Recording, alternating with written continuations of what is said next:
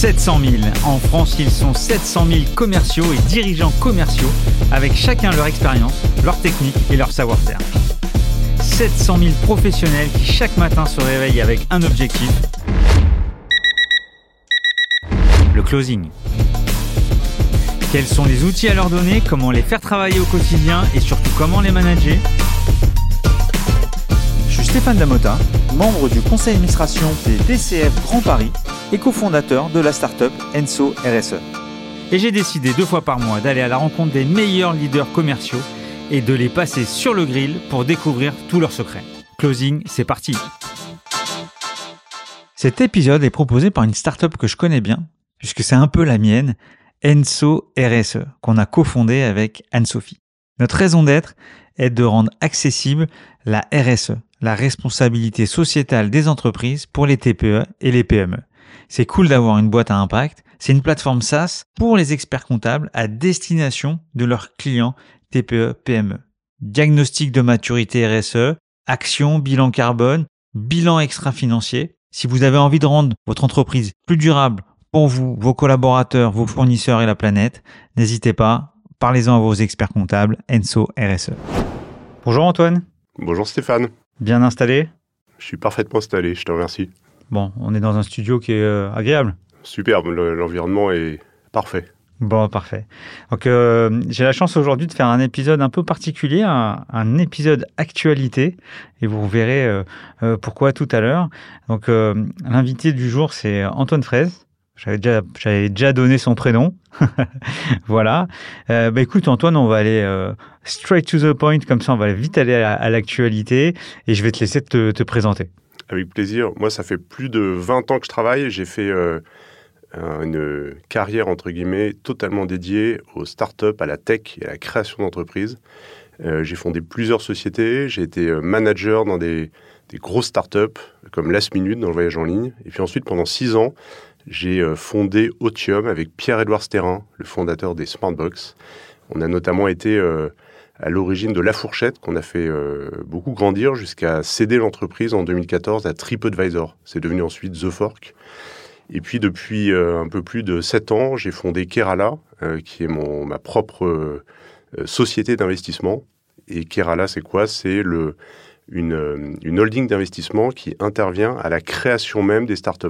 Notre métier, c'est d'être cofondateur investisseur. C'est un métier un peu particulier qui consiste à faire peu de choses, euh, puisqu'on investit une ou deux fois par an, et à accompagner des entrepreneurs sur le très long terme en étant des associés de la création. Et donc, on intervient au moment où rien n'existe, tout est à faire. Avant d'arriver à Kerala, sur les expériences dont tu parlais, euh, toi, tu avais une dominante euh, sur, quelle, euh, sur quelle thématique dans la, dans la gestion de l'entreprise?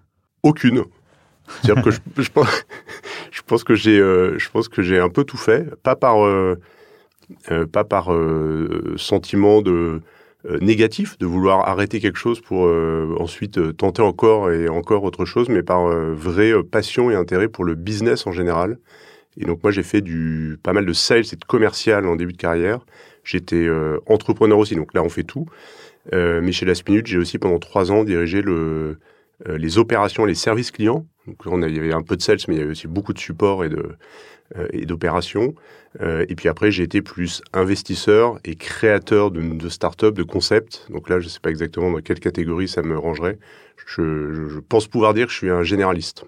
Et après, euh, l'idée de Kerala, comment, comment elle est arrivée?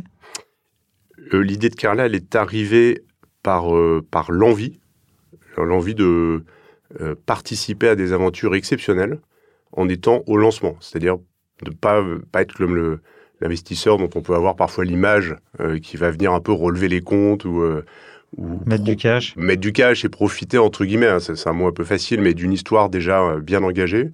Moi, l'envie d'accompagner sans être l'avancante principale, en étant le, le super ailier euh, un peu sur le côté du terrain, mais quand même bien présent, et d'accompagner pardon des entrepreneurs dont je pensais qu'ils avaient un, potentiel euh, exceptionnel et le faire sur le long terme. Et donc, c'est né, né d'une envie, en fait. Et euh, est-ce que tu peux citer quelques jolis logos de Kerala Comme ça, ça, ça, va planter le décor. Oui, on a, on, a eu Euh, Kerala était à l'origine euh, de sociétés de start-up comme Malte, euh, qui est aujourd'hui la première marketplace plateforme en ligne de freelance en Europe.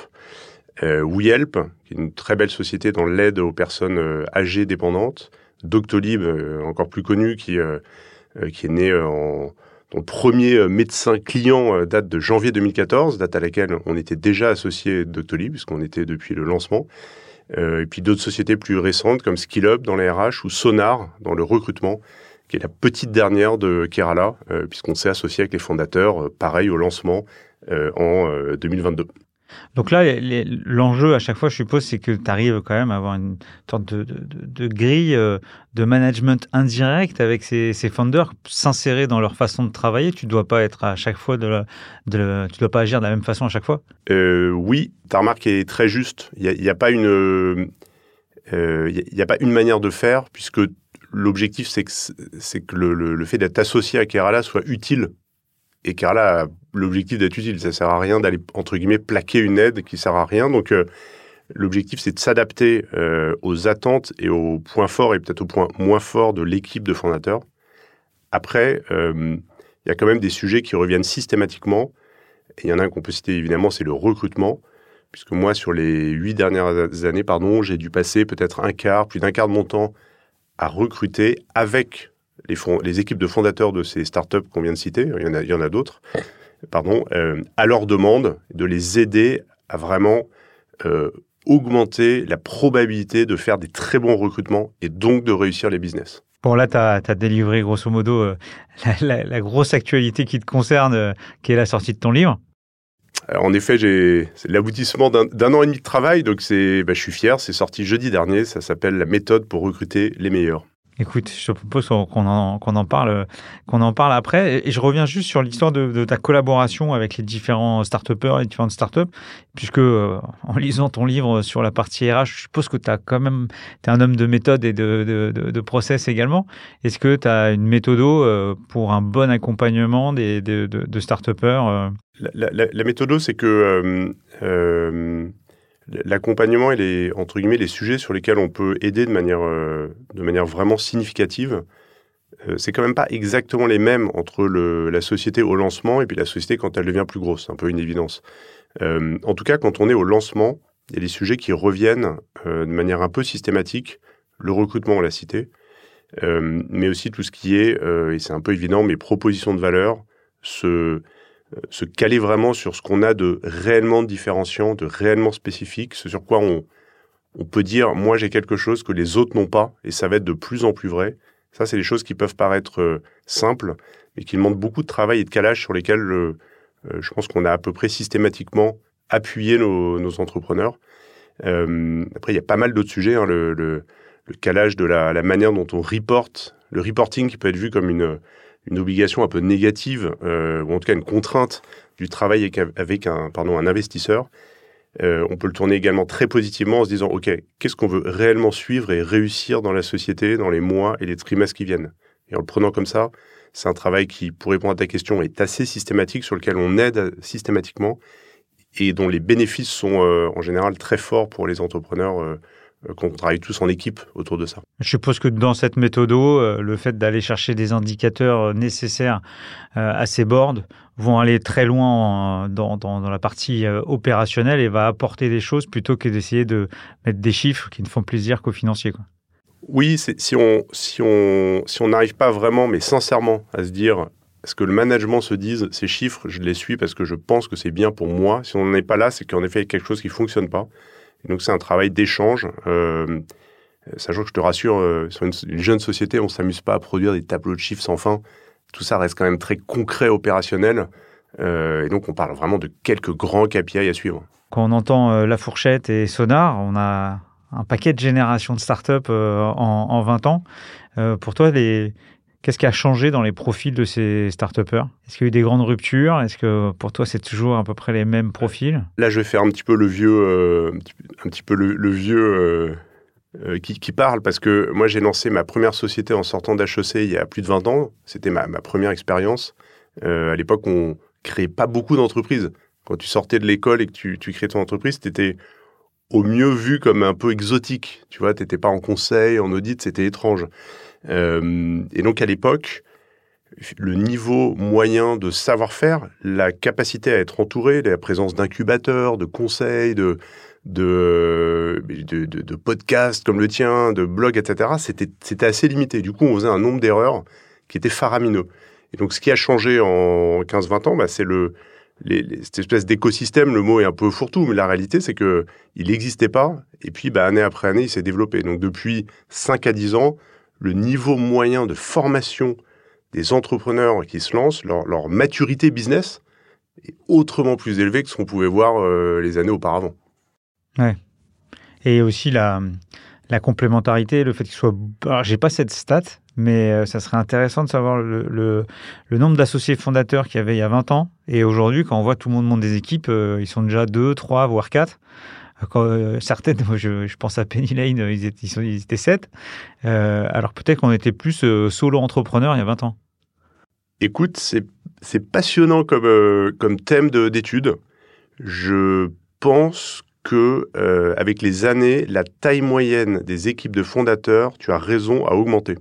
Et je pense qu'il y a moins de solo entrepreneurs, même si, euh, même s'il y en a toujours, et qu'être solo entrepreneur n'est pas c'est particulier comme approche, mais c'est pas pour ça qu'on réussit pas non plus. Bon, en tout cas, euh, dans l'écosystème startup, quand on est solo entrepreneur, c'est toujours un peu plus compliqué de passer, euh, passer certaines étapes.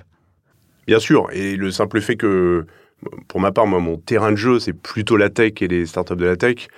Du coup, le duo entre business et, euh, et CTO ou, ou personne qui a fait des études d'ingénieur ou en tout cas de développement, c'est quand même un duo qui est qui forme une base un peu logique pour se lancer dans un business de tech. Ouais, c'est sûr.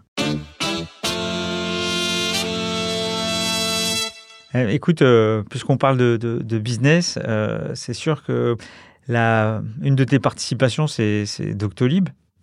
Aujourd'hui, je crois que Doctolib, je ne dis pas de bêtises, hein, c'est au moins 500 ou 600 commerciaux ça doit être un peu plus que ça. Un peu plus que ça. Mm. Euh, et euh, au final, quand on compare dans le, dans le top 20 euh, des forces commerciales avec toutes les industries cumulées, bon, il y a les grosses forces Orange, SFR, La Poste, etc. Mais je pense que un, un, nombre comme ça, Doctolib doit commencer à approcher les, les grands groupes en termes de, de force commerciale.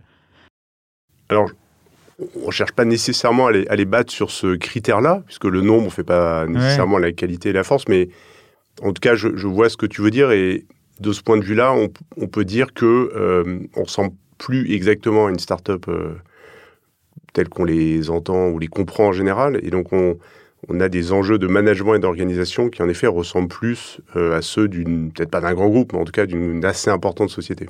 Ah bah c'est, je pense que la plus la plus grosse ETI de France dans des, dans des industries classiques euh, n'a pas ce nombre de, de, cette force commerciale à ce niveau-là. Et d'ailleurs, bon, c'est un podcast en partenariat avec les DCF. Euh, euh, on en parlait il y a pas très longtemps. C'est vrai qu'on n'a pas de contact avec les équipes de, de Doctolib sur, la côté, sur, le côté, euh, sur le côté business. Et euh, ça serait intéressant de peut-être d'avoir une mise en relation pour euh, parler du, du mouvement avec eux, parce qu'il y avait une vraie force dans ce mouvement.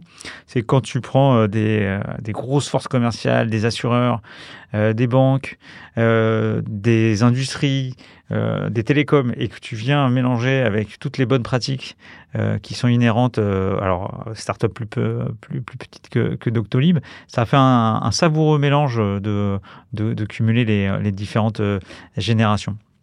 Puisqu'on parle de, de génération, euh, côté business, pareil, euh, sur ces 20 ans, euh, qu'est-ce que tu as pu remarquer sur, sur la, transition, la transformation du sales, sales and marketing, on va dire 20 ans, c'est peut-être un peu un, peu long pour pas euh, pour, pas embêter de, des, auditeurs ou parce que je et puis j'aurais un peu de mal à te faire une synthèse comme ça. Mais si, si je regarde sur une durée un peu plus récente, euh, sur, sur un peu sur les dernières années, il y a quelque chose qui est quelque chose qui est assez impressionnant sur les sales, c'est que le tu, as quand même c'est un peu évident, mais une partie une partie très significative qui est immuable en fait.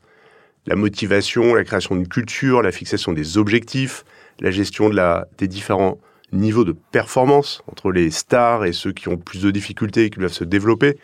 Ça, entre guillemets, c'est un jeu absolument critique, c'est une évidence. Et il n'était pas très différent il y a 15 ans. Donc tu as un corpus qui est probablement majoritaire qui, euh, bah, qui reste et sur lequel bah, il faut trouver des, des excellents dirigeants, des excellents managers, les développer, les fidéliser, etc. Et puis évidemment, euh, l'explosion euh, de l'ensemble des technologies fait que euh, le CRM il y a 10 ans, c'était très bien et, on le voyait arriver. Aujourd'hui, c'est pas que le CRM, c'est tous les outils que ton, que ton podcast évoque très fréquemment et qui font qu'aujourd'hui, bah, quand tu diriges une équipe sales, tu as tout ce corpus un peu immuable dont on vient de parler et puis tu as l'ensemble de l'organisation tech, process, stratégie qui, elle, pour le coup, a beaucoup changé, change tous les jours. Euh, et euh, bah, c'est une belle opportunité pour les dirigeants sales de d'être finalement de faire de l'innovation là où avant ils faisaient plus essentiellement du management. Ouais. Et je rebondis là-dessus, justement sur ce côté immuable, est-ce que parfois tu n'as pas l'impression que certaines startups restent trop focus euh, sales ops, funnel de vente et oublient cette partie Alors, bah, 100% en ligne avec, avec ta remarque. Euh, et d'ailleurs, ça rejoint un peu ce que tu disais auparavant. Il n'y a pas d'opposition entre les, startups euh, très très smart et les grands groupes euh, plus plus lents. Le jeu est un peu plus fin que ça, je pense. le meilleur des mondes, c'est de prendre les très bonnes pratiques des grandes force sales en termes de management, d'organisation, d'incentive. et, d'appliquer de l'innovation et des choses nouvelles qui seront en effet mieux maîtrisées chez les startups. Les meilleures startups, elles prennent tout c'est pas euh, la, tech n'a jamais fait toute seule les ventes, euh, donc c'est faut être bon sur tout quoi. C'est vrai que j'en parlais il n'y a pas très longtemps avec un autre invité sur des fois tu vois des forces commerciales de 20 à 30 sur plusieurs segments de marché et les gars font que des télé-rendez-vous. Pas de déplacement chez les clients, pas de et moi, j'ai mon parti pris en disant ça tout de suite, tu, l'as perçu. Mais je pense que c'est vrai que le mix des, deux mondes, c'est-à-dire de la tech, euh, du, sales ops, et en plus de garder les bonnes recettes autour de, la, ce que tu appelé euh, les choses immuables, je pense que c'est euh, la bonne voie. Après, tu as, des, des partis pris qui peuvent être payants. Tu peux dire, tu peux dire, je ne fais que de la vente à distance.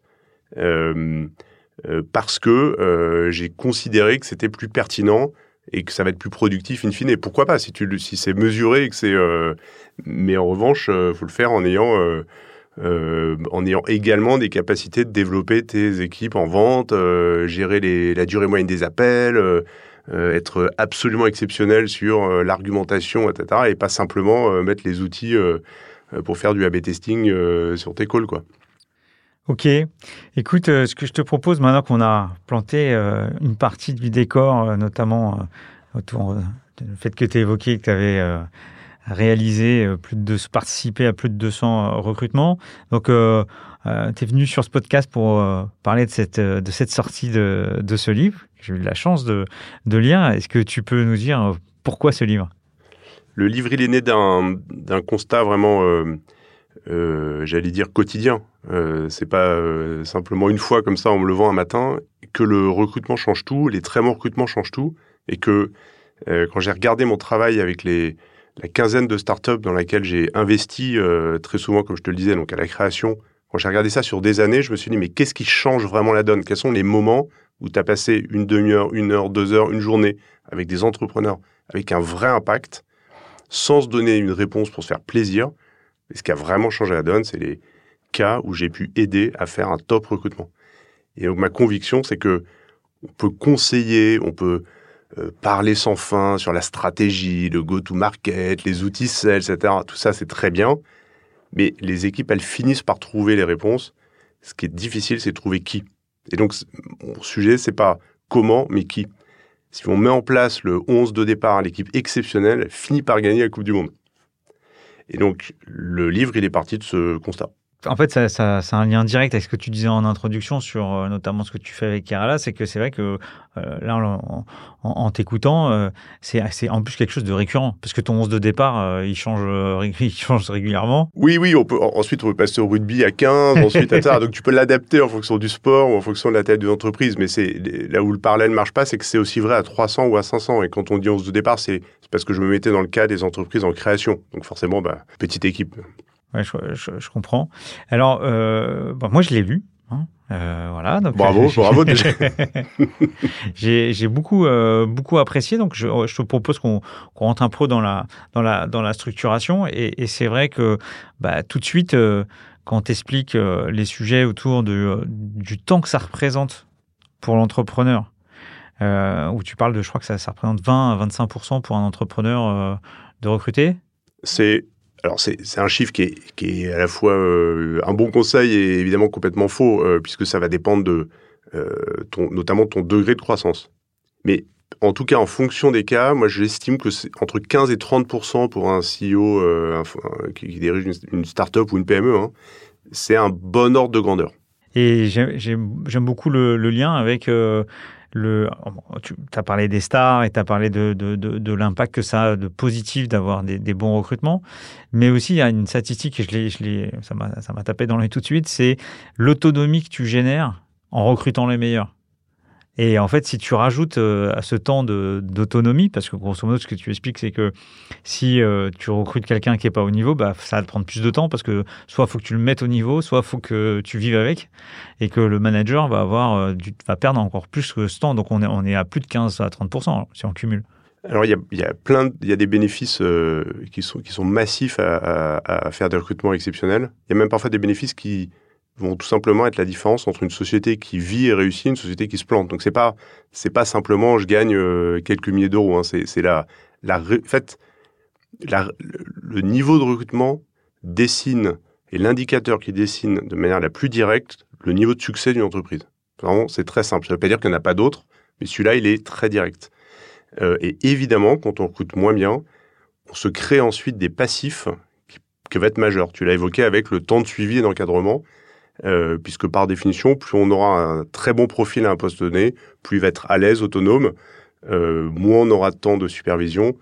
Et puis il y a plein d'autres bénéfices, comme par exemple avoir quelqu'un qui va irradier autour de, son poste, euh, aider les autres à se développer, etc. Écoute, ce qui m'a tout de suite aussi choqué positivement, c'est le côté très méthodo et pour quelqu'un qui vient des sales, euh, j'ai retrouvé euh, un funnel euh, de prospection jusqu'au closing avec les outils de, de partage technique, le Kanban qui va bien, les indicateurs, les rôles de chacun, les objectifs avec des et, et c'est vrai que ça ça c'est le résultat de tu as commencé à avoir quelque chose d'aussi structuré à partir de, de quand? Le le fait de d'emprunter aux sales euh, beaucoup de choses pour bien recruter, euh, ça je pense c'est euh, vraiment une des, conditions du succès. quand on s'organise pour bien recruter, à un moment il faut accepter d'avoir une stratégie de volume, une volume évidemment qui soit du, bon volume. Ça sert à rien de rencontrer des candidats dans, tous les sens s'ils sont pas euh, adapté au, poste sur, qu'on est en train de, sur lequel on est en train de, recruter. Et donc, au fur et à mesure de, des recrutements, euh, il y a une chose qui est venue, c'est pour réussir un recrutement, il faut être exigeant sur les très bons profils ou les profils exceptionnels qu'on va rencontrer. Et ça, ça n'arrive pas, jamais, ou alors vraiment par exception, si on en voit 3, 4 ou 5. Et donc, très bien recruté, et là je parle plutôt de recrutement à des postes de dirigeants ou de managers, c'est bien aller chercher les bons profils et c'est en voir un nombre important.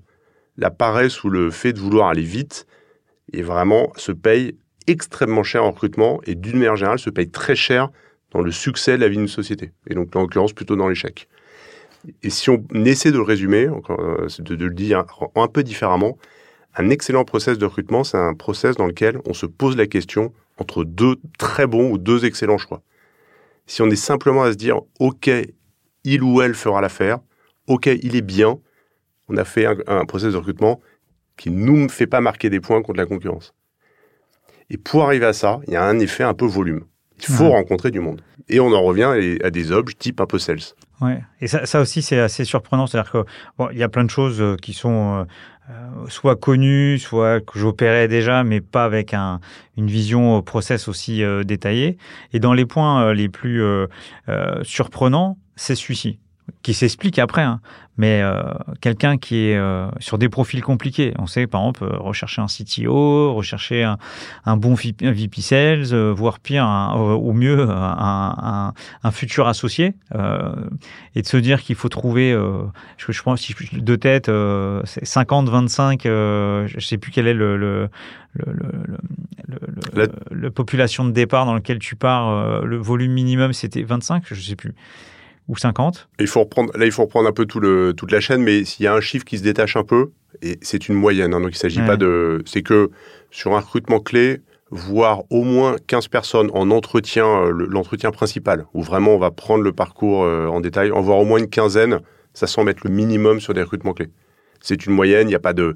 Si au bout de 8 au bout de 8 candidats, tu as trouvé une perle absolue, ça ne veut pas dire qu'il ne faut pas foncer et la prendre. Mais cette espèce de moyenne de, un peu minimale de 15, c'est ce que j'ai pu constater euh, euh, dans mes expériences. Est-ce que tu veux euh, un peu expliquer comment tu as structuré ton, ton livre ou... Avec plaisir. Alors, je ne vais, vais, pas reprendre, je, vais pas reprendre tout le, tout bah non, parcours. Sinon, pas l'acheter. Mais, mais, mais, mais peut-être il y a le livre, il part d'une chose, c'est important d'en parler une minute. C'est de, qui ai-je besoin euh, quand, on, quand on recrute, le, euh, une grosse partie des erreurs de recrutement sont pas liées à un problème sur le profil qu'on recrute, qui serait pas bien ou pas au niveau, ils sont liés au fait qu'on n'a pas été clair sur ce dont on avait besoin. Et alors ça, ça peut paraître euh, un peu évident, sauf que c'est vraiment quelque chose à garder en tête. Et ça, si je peux donner un ou deux paires de conseils vraiment très concrets, hein, c'est un des moments dans le business où il ne faut pas foncer. Vous savez que vous avez probablement besoin d'un poste euh, pour faire euh, du marketing. Euh, il faut prendre le temps de comprendre ce dont on a besoin. Et une des, bonnes techniques, un des conseils, il y en a d'autres bien sûr, hein, c'est pas, c'est une suggestion, c'est de parler à des, à des pairs qui ont eu des histoires un peu similaires et si possible qui sont un peu en avance de phase sur notre entreprise. Vous êtes une PME de 80 personnes qui se développe. l'idéal, c'est de passer, de parler à des, euh, des dirigeantes ou des dirigeants de PME un peu plus importantes dans un secteur similaire en, comprenant vraiment quels ont été leurs enjeux. Faire ce travail de euh, rencontrer des, euh, des pairs, rencontrer des super professionnels pour essayer de dessiner le profil idéal de la personne et avant ça, le profil de poste qu'on souhaite lui confier et les objectifs qu'on souhaite lui confier. Ça, c'est ce que tu appelles le scorecard. C'est la scorecard. C'est pas c'est pas une innovation de mon, mon livre. Elle, elle, existe, elle, existe, déjà dans, dans, dans pas mal d'autres ouvrages. Euh, moi, ce que j'ai essayé de tenter d'expliquer, d'ajouter dans mon livre, c'est de, cheminer de manière très concrète et d'écouter à ce moment-là ses pairs. Il y a beaucoup de techniques, mais ses pairs, les personnes qui vont être capables de donner des vrais conseils et de ne pas, par exemple, ne, faire que travailler avec un chasseur de tête qui peut être une bonne solution, mais qui n'est pas suffisante. C'est marrant, c'est ce que c'était le point d'après juste avant sur, sur la scorecard, j'ai trouvé aussi euh, assez intéressant de faire en sorte que la scorecard qui est, qui est traduite dans l'annonce, au lieu d'être un accélérateur, c'est plutôt un tamis pour aller chercher euh, les meilleurs et réduire euh, des gens qui pourraient euh, te faire perdre le screen call de 20 minutes parce qu'au final, le profil, il n'est pas bon. faut trouver le juste milieu. Ce, ce, qui est sûr dans la scorecard, c'est que il y a ce célèbre concept du mouton à 5 pattes. Hein, on essaie de, on fait une scorecard avec 12 lignes, et puis à la fin, à la fin, c'est impossible. Donc, la scorecard, il faut à la fois être précis et puis accepter de s'arrêter à 9-10 euh, critères de recrutement et surtout, si possible, les hiérarchiser, c'est-à-dire se dire, OK, j'ai 10 critères, mais j'en ai 3 sur lesquels, là, je ne vais pas transiger. Et ça, c'est important de le faire en équipe. Si tu, recrutes avec des associés, il faut se caler en amont avec ses associés sur l'objectif du recrutement. Ce qu'on voit très souvent dans les process de recrutement, c'est 2 à 3 mois de travail on arrive à la fin entre deux candidats, et là quelqu'un dit ah mais en fait euh, non mais en fait on a besoin de quelqu'un qui a quand même au moins euh, quatre ans d'expérience en sales de terrain. Euh, et, là on commence à se dire oui c'est peut-être vrai mais sauf que ça c'est la scorecard ça fait trois mois qu'on travaille sur le sujet. Donc autre conseil se caler entre décisionnaires le plus possible au moment où on commence à travailler et pas au moment Souvent, en fait, on, a tendance à avoir ces discussions au moment où la décision se précise. elle, se précise quand? Quand un candidat est pressenti. Et là, c'est la perte de temps assurée si on est en train de se dire qu'en fait, on s'est trompé et qu'on travaillait dans le vide pendant trois mois. Ça, c'est fréquent euh, sur un scorecard. Et là, on, revient sur euh, le chasseur. C'est vrai que euh, la façon dont tu intègres ou pas le chasseur dans le dans le process, ça aussi, ça m'a ça m'a aussi mis en lumière quelques erreurs passées. Voilà, parce que en fait, comme tu délègues tout, bah tu passes pas ton temps à travailler justement la scorecard ou la fiche de poste moi, j'étais plus fiche de poste que scorecard, mais maintenant, je vais évoluer. Les deux sont liés, les deux sont liés. Oui, j'ai bien compris, mmh, j'ai bien mmh. compris. Et, euh, et, et c'est vrai que euh, le chasseur de tête fait des choses qu'il ne devrait pas faire, qu'il ne comprend pas forcément l'entreprise comme, euh, comme nous. Et là, la façon dont, entre guillemets, tu l'utilises, et je ne sais pas si tu veux ajouter un mot dessus. Si, c'est un point, un point très important. Tu l'as bien dit, en fait, le, un recrutement clé, ça ne s'externalise pas. On peut pas se dire ah ça y est j'ai une solution, c'est bon j'avais la grosse pression parce que euh, j'ai un poste qui est vacant, je travaille euh, énormément et en plus le recrutement va falloir que je vois plein de monde. C'est bon j'ai un chasseur, c'est fait. Non c'est pas vrai. Ça, ça ne, ne se passe pas comme ça. Un chasseur peut complètement aider. C'est une très bonne idée de prendre un chasseur dans beaucoup de cas, mais il faut énormément travailler avec lui au risque sinon bah, de, tout simplement rater le recrutement parce qu'on aura délégué, mal contrôlé, mal réfléchi. Le, chasseur fera pas le travail à votre place. Vous êtes en, en plus le l'écart d'enjeu est phénoménal. Le chasseur joue pour euh, faire euh, quelques milliers ou dizaines de milliers d'euros de revenus, ce qui est très bien. Mais ce qui est euh, un client parmi d'autres, vous êtes en, général sur un poste clé en train de jouer votre boîte ou le succès de votre, votre PME. C'est un écart total d'intérêt. De, d'intérêt. il faut en être conscient. Il faut prendre un chasseur comme un partenaire mais pas penser que vous allez tout lui déléguer. Et puis deuxième sujet, il y a beaucoup d'autres points à, discuter, mais un autre point qui est très important, quand un chasseur approche très souvent des cibles, hein, en faisant de l'attaque sur LinkedIn, il a des résultats inférieurs à ceux d'un entrepreneur. Et ça, c'est une nouveauté. Tu parlais d'évolution depuis 10-15 ans. Il y a 10 ans, c'était les chasseurs étaient un peu au-dessus de tout. Aujourd'hui, vous avez des, euh, dirigeants, des managers, des sales aussi, hein. enfin beaucoup de personnes qui sont très sensible à ce qu'un dirigeant, un entrepreneur, un manager, etc. les approche, et, pas plus sensible que ça à ce qu'un chasseur les approche.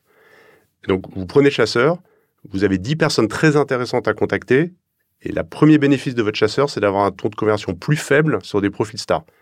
Vous avez tout perdu. Ça vous coûte plus cher. Vous, avez des réponses que vous, n'avez pas. Enfin bon. Donc, faire très attention avec le chasseur, bâtir une vraie stratégie avec un partenaire sans penser que vous allez tout lui laisser. Ouais. Et euh, en lisant, je me suis dit, ouais, en fait, euh, euh, il doit avoir un. S'il s'adapte à ton process, il peut avoir le rôle d'animateur de ce processus, d'être partie prenante parfois, mais de ne pas lui donner toutes les tâches par rapport à ce que tu disais juste avant. Exactement. Et, après, si tout ça fonctionne bien, c'est un partenaire qui peut être redoutable, et, en particulier sur la fin, le chasseur a en général une oreille et un contact avec les candidats qui va être un petit peu simplifié par rapport à, à celui qui recrute. Euh, et, vous pouvez former une équipe euh, qui fonctionne très très bien avec un bon chasseur de tête. Ok, donc là on a un peu parlé de préparation du recrutement, puis là euh, comment trouver les meilleurs profils. Ensuite, en termes de stratégie, tu, donnes des chiffres. Hein, et ma question, alors, c'est la stratégie entre quel est le, mon taux de réussite sur de la chasse, l'inbound ou, ou du réseau euh, et comment tu as pu obtenir euh, Est-ce que c'est lié à ton expérience personnelle ou tu as as été accumulé de la data ailleurs? Les, euh, les, chiffres qui sont donnés qui disent en gros hein, que, mettons les, pieds dans le plat, et que le réseau et l'appel sortant, la chasse, sont vraiment les deux principaux canaux de recrutement, hein, autour de 30-40% chacun. ils sont liés à mon expérience, mais on retrouve aussi globalement ces chiffres dans les quelques études disponibles. D'accord. Et j'aime beaucoup dans cette partie-là, c'est euh, quand tu euh, mets un scoring par canal. Euh, entre la qualité, la profondeur de, du contact, par et au final, ce qui fait que, in fine, pour toi, si j'ai bien compris ce tableau, c'est la chasse le meilleur des, des leviers. Alors, il n'y a pas il n'y a pas vraiment de. C'est pas évident de faire une hiérarchie entre le réseau et la chasse. Le réseau, c'est plus d'un tiers des recrutements. C'est clair et net, donc c'est énormissime. C'est-à-dire que le réseau, même quand vous avez un chasseur de tête, ça finit souvent par être votre réseau qui, fonctionne. Donc, et les réseaux, il y, a des, il y a des manières de l'actionner. Ce que Et, donc, c'est vraiment le canal le plus, peut-être le plus favorable. En revanche, la chasse, c'est un canal qui est, à mon avis, obligatoire parce que il faut, c'est un peu ce qu'on disait en début de podcast, il faut se donner toutes les chances de réussir. Et donc, la chasse a un énorme bénéfice, c'est que c'est la seule qui va vous permettre d'aller chercher des profils stars complètement top par rapport à la scorecard dont on vient de parler. Vous avez dessiné le profil idéal. Si vous attendez qu'ils vous écrivent ou si vous attendez qu'ils soient dans votre réseau, c'est très dommage. La réalité, c'est que euh, y a peu de chances quand même qu'il arrive comme ça. Il va peut-être arriver comme ça, mais ça vaut vraiment le coup d'aller attaquer. Et donc, ma recommandation pour tout recrutement clé, bah, c'est de chasser, même si on n'a pas pris un chasseur. Sur, euh, sur la partie, bon, vous verrez euh, dans le bouquin toute la partie euh, comment mener ses entretiens. Il y a le sujet des cas, des, cas concrets qui est aussi assez surprenant où je me disais, mais sur des tels niveaux de poste, est-ce qu'on rentre vraiment dans, dans, dans, la mise en scène, dans des choses comme ça? Et bah, je crois que tu peux donner ton avis. Alors, on a, on a ça, c'est super, ça, c'est vraiment une très bonne question. Je pense qu'on rentre dans des cas concrets d'autant plus qu'on est sur des postes très seniors. Euh, moi, j'ai vraiment vu beaucoup de, recrutements qui ne fonctionnaient pas, où on entendait euh, quelques semaines après l'arrivée de la personne, ah mais on n'avait pas bien compris que finalement euh, il ou elle était pas à l'aise avec ça ou ça, et parce que plus une personne est senior, plus on est un peu gêné de lui demander de vérifier certaines compétences. erreur que je conseille d'éviter. Euh, il faut, faut, pas avoir peur. On, on est là pour, euh, on est là pour tester, comprendre. C'est d'ailleurs important pour l'entreprise qui recrute, mais c'est aussi important pour le candidat. C'est-à-dire que s'il est recruté sur un poste pour lequel en fait il n'a pas les, compétences, mais personne sera satisfait à la fin. C'est pas c'est pas un jeu de, de cache-cache le recrutement. Donc euh, les cas concrets, prendre le temps, poser plusieurs cas concrets sur un recrutement clé. Euh, ça peut arriver que sur un cas, la personne n'est mal compris. Donc autant le faire plusieurs fois, comme ça on enlèvera tout euh, euh, tout doute. Euh, et puis on fait euh, l'équivalent d'une réunion de travail d'une heure et demie, deux heures. À l'issue de cette réunion, en général, on a beaucoup avancé sur sa capacité à évaluer la candidat ou le candidat en, face. Si on peut creuser ce point sur une, un, embauche d'un directeur commercial, comment tu structurais ce, ce, ce cas concret? Alors, conseil numéro un, vous prenez la réalité de votre société et vous mettez tout dans le cas. Donc c'est clair et net, la personne vient, euh, vous savez que vous avez euh, deux régions qui marchent bien, une qui marche moins bien, euh, un nouveau produit qui va être lancé dans six mois, etc. Bah, vous mettez tout sur la table, vous envoyez beaucoup de documents, ne pas hésiter à partager l'information. Se rappeler aussi que c'est intéressant pour le candidat d'avoir cette information, c'est de la transparence utile, hein, finalement, parce que bah, vous échangez avec lui sur les enjeux. Et ensuite, vous posez des questions qui sont les problèmes que vous avez, les enjeux, les objectifs que vous avez. Donc ça, c'est une première manière de bâtir un cas, c'est d'y aller, entre guillemets, à balles réelles. Pardon pour le, parallèle un peu, un peu dur, mais c'est d'y aller sur des vrais sujets euh, et, puis tout simplement de demander à la, personne euh, de répondre en détaillant un peu pour qu'elle comprenne que vous attendez une réponse qui soit un peu construite, pas simplement euh, deux, trois bullet points, quoi. Donc là, on, voit sur un une fonction de directeur commercial plus une vision tactique, stratégie, analyse de marché, go-to-market. Après, euh, il y a quand même toutes les autres briques euh, autour de l'humain, la capacité à manager beaucoup de personnes, où là, en fait, c'est. Bah, tu fais plusieurs cas différents? Plusieurs cas différents. Mais pareil, là, vous reprenez toutes vos.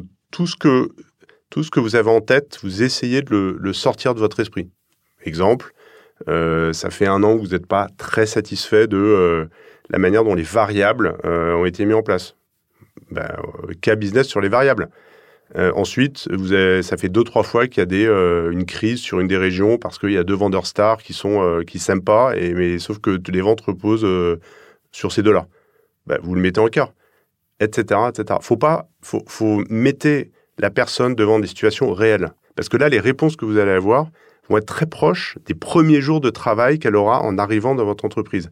C'est le seul moment avec la prise de référence où vous n'êtes pas dans les réponses théoriques. Parce que tout ce que vous avez fait pour les entretiens avant, surtout avec des profils sales qui en général ne sont pas les plus mauvais pour euh, bien se présenter, ça reste très théorique. C'est des questions-réponses. C'est pas la vraie vie. C'est pas le. On est très très loin de ce que va être le premier jour ou la première semaine euh, de, de la personne quand elle va être dans votre entreprise.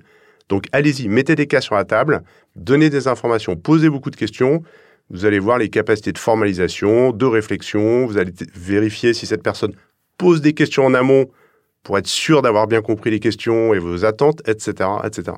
Ensuite, euh, bon, ça, tombe bien. On est dans un podcast qui s'appelle Closing. Il y a toute la partie closing du, candidat avec l'offre irrésistible. J'ai beaucoup aimé, mais où j'ai vraiment pris aussi euh, euh, pas mal de tips. C'est sur la prise de rêve. Ça, ça m'a limite fait sourire euh, sur la, tournure des questions. Ça, faut, si tu peux en dire deux mots, parce que j'ai trouvé ça vraiment, euh, vraiment sioux. Alors, si je t'ai fait sourire, déjà, je, suis ravi parce que c'est, on, joue, on joue à l'utile, à l'agréable. Non, la, prise de rêve, tu as, raison de sourire, c'est un, exercice périlleux. Euh, pour réussir la prise de référence, je pense qu'il faut, il faut comprendre la psychologie des deux personnes autour du call ou de la visio vous demandez un avis euh, à un ancien collègue du candidat ou de la candidate que vous voulez recruter, et cette personne en face, en général, elle ne vous doit rien. Elle connaît la personne, en général, elle la connaît bien, c'est même souvent un ami. Euh, elle connaît la personne dont elle est en train de parler, elle n'a pas du tout envie de lui être désagréable, et vous, elle ne vous connaît pas. Et comment voulez-vous avoir la vérité, du coup, sur la personne? Donc, le biais est vraiment très fort, euh, en général, bien sûr. Donc il faut arriver à décoder les prises de référence.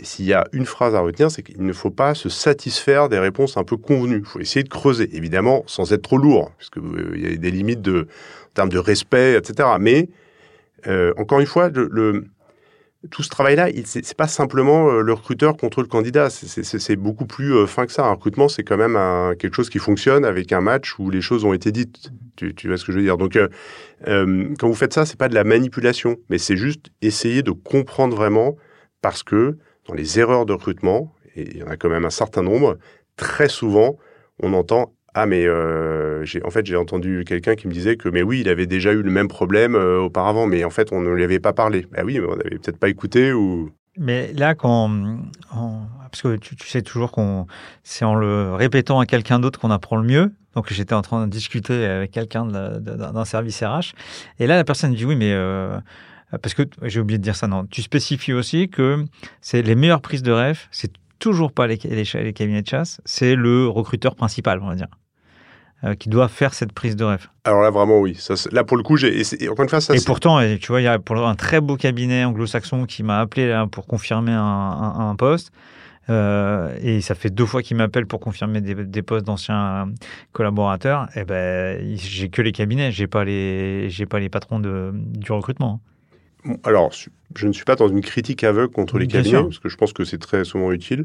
Pour la prise de référence, je déconseille fortement. La prise de référence, je conseille que ce soit la personne qui recrute, le, futur boss, par exemple, hein, de, du, candidat ou de la candidate, qui appelle pour prendre la référence. On est sur, peut-être, mettons, allez, trois références de 20 minutes. On est sur l'heure la plus clé du processus de recrutement. Il est hors de question de l'externaliser à quelqu'un d'autre qui n'est pas en train de jouer sa société et son avenir professionnel.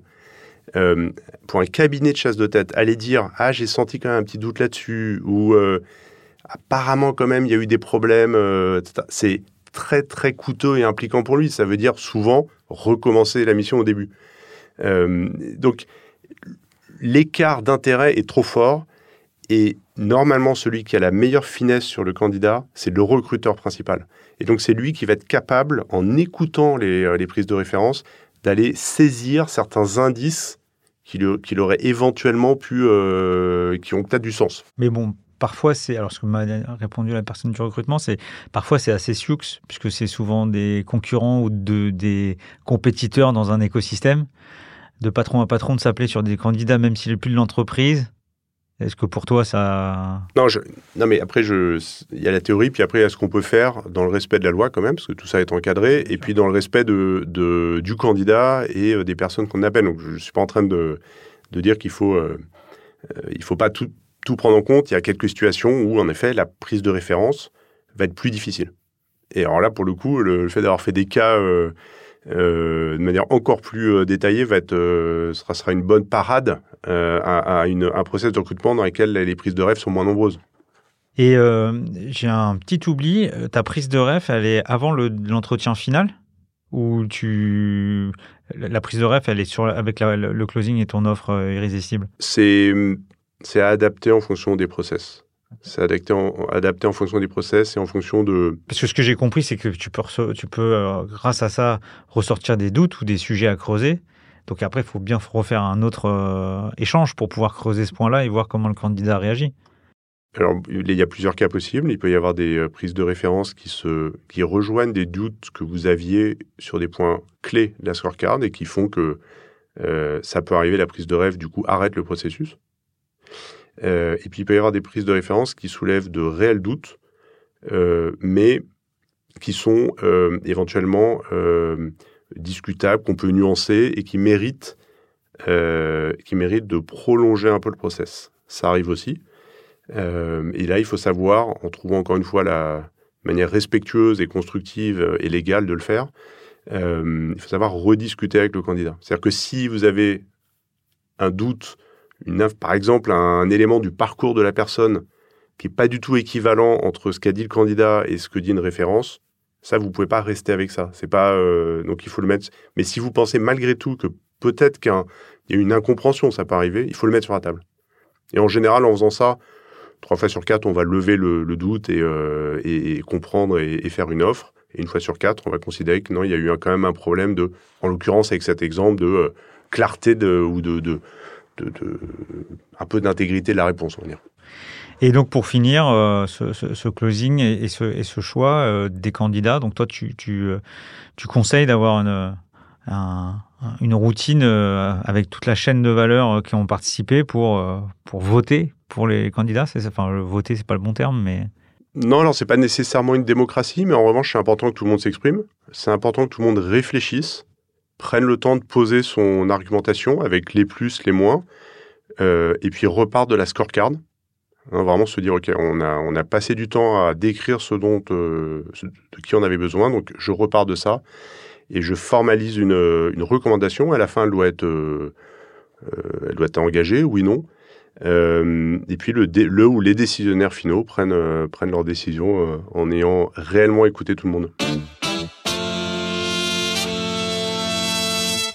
Tout à l'heure, en, introduction, tu as parlé de, Sonar, où tu es. Euh, où Kerala et, participe à, l'évolution. Euh, si tu peux juste euh, déjà pitcher Sonar en deux secondes et comment tu commences toute cette méthode par rapport au digital Comment tu quel est ton, ton, conseil? Sonar, c'est une société qui fait du recrutement et les quelques spécificités de l'approche de Sonar, sans, y passer euh, cinq minutes, c'est de euh, d'être extrêmement proche des clients, donc d'être par exemple physiquement chez eux euh, plus d'une fois, au moins une fois toutes les deux semaines. petit 1, petit 2, d'être extrêmement processé, organisé. Donc là, pour le coup, on revient à tout ce qu'on s'est dit en début de podcast sur ce que tu évoquais, notamment le fait d'être très chiffré, euh, beaucoup de documents de suivi et de reporting pour être certain qu'on a la bonne volumétrie. Et petit 3, euh, troisième spécificité, de tenter d'être vraiment sur des séries longues de recrutement avec les clients pour rentrer avec eux et former un vrai partenariat. Un, seul chiffre sur le sujet, euh, depuis un peu plus d'un an que Sonar existe, la dizaine de clients a été accompagnée en moyenne sur cinq recrutements. Donc l'objectif de Sonar n'est pas de faire des coûts, mais de faire des réussites sur le long terme avec ses clients. Donc forcément, euh, ils ont été attentifs à toute la part, toute ta, ta méthodo et le fait de l'appliquer aussi avec des outils euh, euh, digitaux, ça, ça, toi aussi, ça, ça, ça, a dû te faire réfléchir et optimiser le, le, process. Bah, ça marche dans les deux sens. Euh, le... Moi, mon livre, il se nourrit aussi de toutes les histoires d'entrepreneurs euh, que avec lesquels j'ai réussi à, à, prendre part. Euh, Peut-être en un Doctolib, qui, est une... qui a vraiment beaucoup innové sur le recrutement mais c'est aussi vrai pour Sonar. Et donc, il y a beaucoup de contenus du livre qui sont aussi inspirés de ce que Sonar fait. Donc, c'est pas simplement euh, une inspiration vers Sonar. J'espère que ça, c'est aussi le cas, mais ça marche dans l'autre sens. Euh, on n'en a pas parlé, mais euh, bon, c'est pas en lien avec ton livre, mais sur une vision prospective, l'intelligence artificielle, euh, est-ce que pour toi, elle va avoir un, un impact sur les, sur les futurs recrutements? Alors, euh, sur les types de compétences, oui, mais ce n'était pas forcément ta question. Tu voulais dire sur les, sur les outils qu'on aura à notre disposition, par exemple? Sur un moment donné, euh, quelque chose qui est très, euh, très. Alors toi, si, si avec une vision outil la réponse, je, l'ai aussi également parce que euh, grâce à si tu fais avaler à ChatGPT euh, 15 CV que tu demandes une compétence, il va aller te les chercher plutôt, il va te faire économiser du temps. Mais ça, c'est assez entre, je vais pas dire binaire, mais c'est mmh. assez simple. Mmh. Mais je suis plus dans toute la partie euh, euh, ressenti, des compétences qui sont moins mesurables, quantifiables, les sujets de l'expérience. Enfin, je sais pas quel est pour toi le, peut-être des, pivots que l'intelligence artificielle va, provoquer dans les cycles de recrutement? En, tout cas, j'en vois, j'en vois un. Est-ce que c'est l'intelligence artificielle ou des algos d'une manière générale? Mais il y en a un, c'est que je pense que sur les, on parlait de la scorecard tout à l'heure. Euh, pour passer de la scorecard à euh, où est-ce que je vais aller chasser des profils, euh, là, je pense que les outils qui vont arriver sur le marché dans, pas longtemps, pas, pas dans cinq ans, te donneront vraiment statistiquement les différents types de profils à aller chasser. Donc ça, aujourd'hui, quand tu recrutes un directeur commercial pour un éditeur de logiciel, tu vas assez logiquement t'intéresser aux concurrents directs de cet éditeur. C'est un peu évident. Mais plus ça va aller dans ta recherche, plus tu vas réfléchir à des profils moins directement évidents. Par exemple, de personnes qui auraient eu des parcours dans d'autres sociétés dont on comprendrait qu'elles ont fourni beaucoup de bons profils intéressants. Ça, pour le coup, les algos et l'intelligence artificielle vont te dire beaucoup plus rapidement, OK, tu tes deux domaines de recherche évidentes, mais ça tu sais déjà. Mais en fait, j'en ai quand même trois autres là, en regardant tous les search ce qu'on a depuis deux ans. J'en ai trois autres qui ont des probabilités de succès de, je sais pas quoi, 10 à 30%. Et j'en ai cinq autres qui sont moins évidents, mais tu pourrais quand même regarder. Ça, aujourd'hui, c'est fait manuellement, artisanalement. Je pense que récupérer la data euh, de manière anonymisée, évidemment, permettrait beaucoup d'intelligence additionnelle dans le recrutement. Hyper intéressant. Euh, si on faisait un, dernier euh, coup de verticalité de la fonction commerce sur euh, l'ensemble de tes, de tes bonnes pratiques et de ce, et de ce process, qu'est-ce qui, qu'est-ce qui pour toi ressort en termes de, de quelque chose d'un peu d'atypique sur le fait de recruter des fonctions sales par rapport à d'autres fonctions? C'est vrai que le, recrutement, objectivement, il est 80-90% de la, des conseils s'appliquent à beaucoup de secteurs et beaucoup de fonctions, ce qui est, ce qui est pratique. Je pense qu'en sales, le, tout ce qu'on a dit sur les cas, alors je parle de direction sales, hein, plutôt direction management, est vraiment très intéressant. Je pense que c'est beaucoup fait par euh, beaucoup de recruteurs, donc il ne s'agit pas de, il s'agit pas de dire que euh, on peut faire, euh, on peut révolutionner. Par, contre, est-ce qu'on peut faire aller beaucoup plus loin? Je pense que oui. Et donc ce serait un, ce serait quelque chose qui se détacherait. Et je trouve que ça marche très très très bien sur les fonctions sales. Euh, donc c'est quelque chose qui se détacherait en termes de conseils en l'adaptant au domaine qui t'est cher. Écoute, euh, je suis, je suis complètement d'accord avec, avec toi et, et moi le, cas concret est quasi au début du process sur les parties sales, hein, pas sur les parties euh, d'IRCO, parce qu'en fait, euh, sur un cas avec euh, préparation et soutenance, via la soutenance, les informations, la structuration. Enfin, il y a tellement, on voit tout de suite le poids des années, de la formation, de la réflexion. Ou si on a un, commercial qui est entre guillemets inné et pas du tout, pas du tout structuré, et ceux qui le sont tout de suite et sur lequel tu vas gagner énormément de temps parce que t'as pas à rattraper, à rattraper tout ça. Super intéressant. Donc là, le livre est sorti depuis euh, jeudi dernier, puisque là, on doit être le 11 avril. Voilà. Content des démarrages? Ben, le livre a été. Euh, je suis très content du démarrage. Euh, j'ai pas complètement les stats de vente là parce que c'est un petit peu obscur le, monde de l'édition, mais, euh, mais le livre est resté premier, euh, premier de sa catégorie gestion là sur Amazon depuis 5 jours. Euh, Est-ce qu'il l'a encore ce soir à, à 18h Je sais pas, je, vais vérifier dès que, dès que je de l'enregistrement. Euh, donc il, se vend a priori très bien et il est déjà parti en réédition, euh, ce qui est assez rare.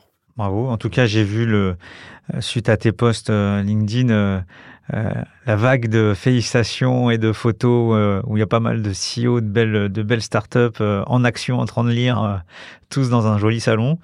C'était et tous les commentaires sont assez assez sympas. toi, à titre perso, comment tu comment tu progresses? Je dirais que, peut-être pour faire le lien avec, euh, avec en plus une discussion là qu'on avait en, début de, podcast, d'émission, de podcast, euh, je dirais que la, je, dirais que la rencontre euh, avec des, des entrepreneurs ou des investisseurs qui sont forts sur un domaine ou plusieurs, hein, la chance de pouvoir avoir ces rencontres et, de prendre le temps d'écouter, donc de vraiment se mettre dans une euh, dans l'écoute. Euh, c'est sûrement ça qui, qui me fait le plus euh, évoluer. Et je et c'est un, un conseil que je donne vraiment souvent aux, équipes euh, dans les boards, c'est de dire essayez de vous entourer d'un pool de euh, 3, 4, 5 euh, personnes proches, bienveillantes, à qui vous allez aussi amener de la valeur dans certains cas. Parce que ce, ce, cette ouverture, cette espèce de board personnel, euh, ça, c'est une grande valeur. Il faut le faire vivre dans le temps, etc. Oui. Mais euh, pour ça, as, alors je, tombe toujours dans les process, mais je vois qu'il y a certains entrepreneurs qui ont leur euh, routine du 3 cafés par, euh, semaine avec des inconnus pour continuer. Parce que bon, là, c'est pas le même exemple, parce que là, tu parles de gens euh, récurrents. Est-ce que toi, déjà avec Kerala, tu dois recevoir avec les dossiers beaucoup de, beaucoup de personnes, mais est-ce que toi, tu te forces toutes les semaines à avoir des, des routines pour rencontrer du monde?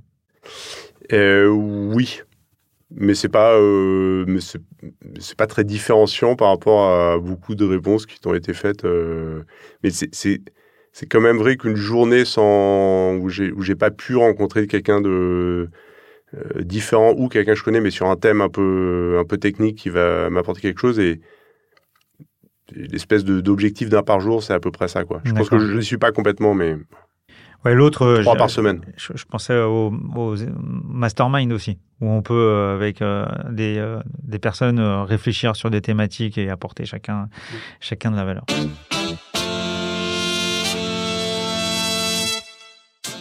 Bon, écoute, euh, on arrive à la fin de, de cet épisode. Merci. Euh, mille merci à toi surtout. C'est un, un, honneur d'être avec vous. C'est plutôt pour nous. Mais en tout cas, euh, euh, en synthèse, bon, vous avez vu, et, et c'est pas, c'est pas de la com que j'ai apprécié, beaucoup apprécié ce livre. Merci. Voilà.